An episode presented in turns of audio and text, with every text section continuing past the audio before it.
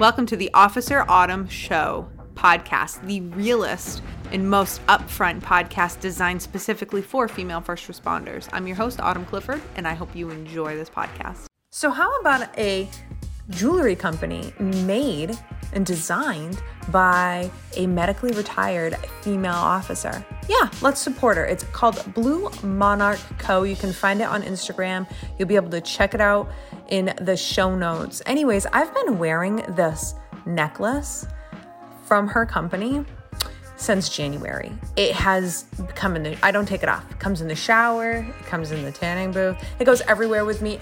And it looks amazing still. Go check it out because right now she's offering you as one of my listeners 40% off. The code is going to be right down in the show notes along with the link to her website and you can go check out the pictures of me wearing my angel necklace on Instagram if you have any questions. Hope you check them out. So let's talk about dealing with awkward situations within the job.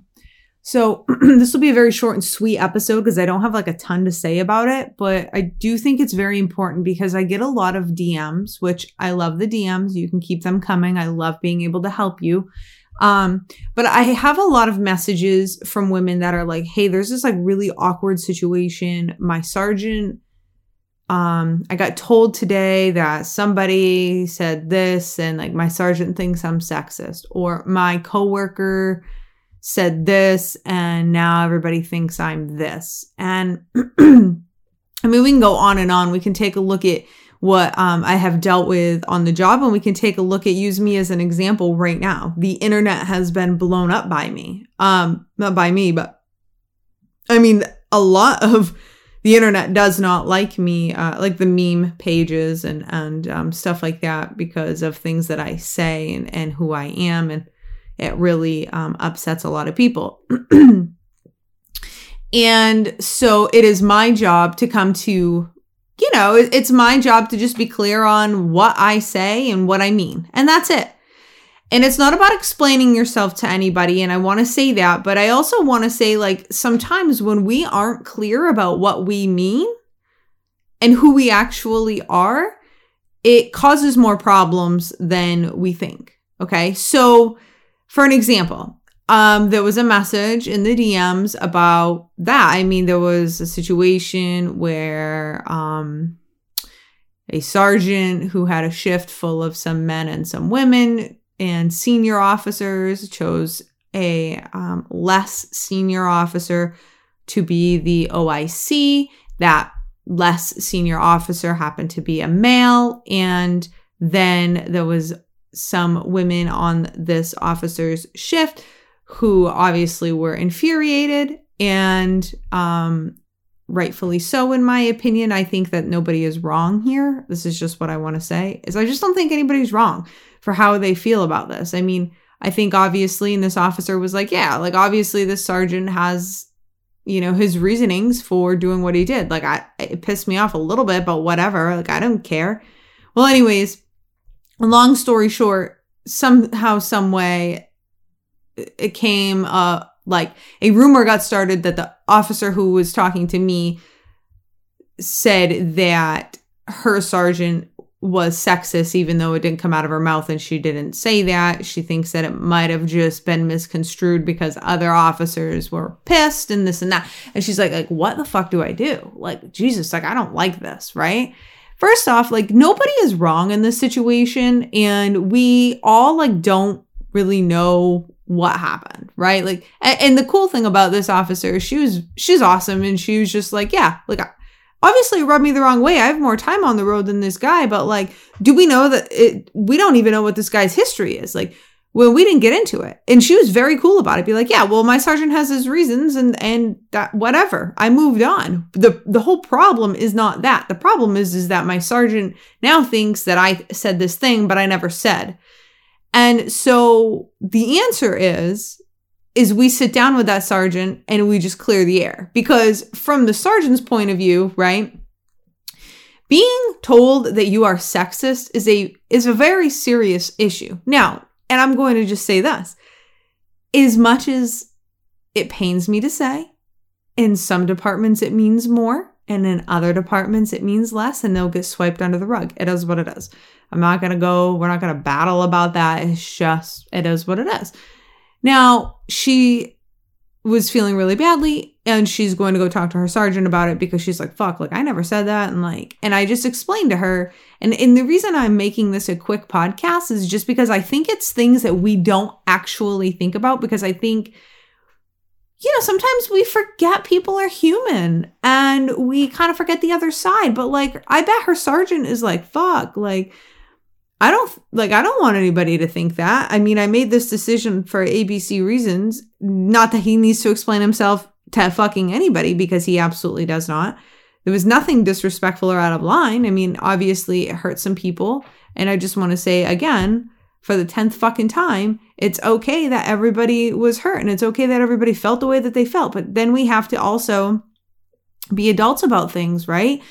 And so he's sitting like he's definitely going to shut down and and shy away if if if he thinks that he has a coworker that is feeling like he's sexist because let's be honest that's an HR nightmare and he doesn't want that. And so the advice that I gave is just go sit down and talk to him. If you don't really think that, just talk to him. Be like, hey, Sarge, like, look, rumor has it fucking rumor mill in this place is insane. And somebody was telling me that you think that I think this, and I just want to come to you and tell you this. Do I understand why you um, did not pick me and this other woman and this other woman and whatever? You know, we have more time on the road to be a OIC. Yeah, I don't know why you didn't pick us. That part pissed me off, but I don't think that you're sexist. And I those exact words never came out of your mouth. Now, or came out of my mouth. Now, I might have said this because I was pissed off, but I just want to apologize to you. And I just thought that maybe we could clear the air. Now, I'm going to tell you that I think that that right there is probably the most stand up thing any officer can do.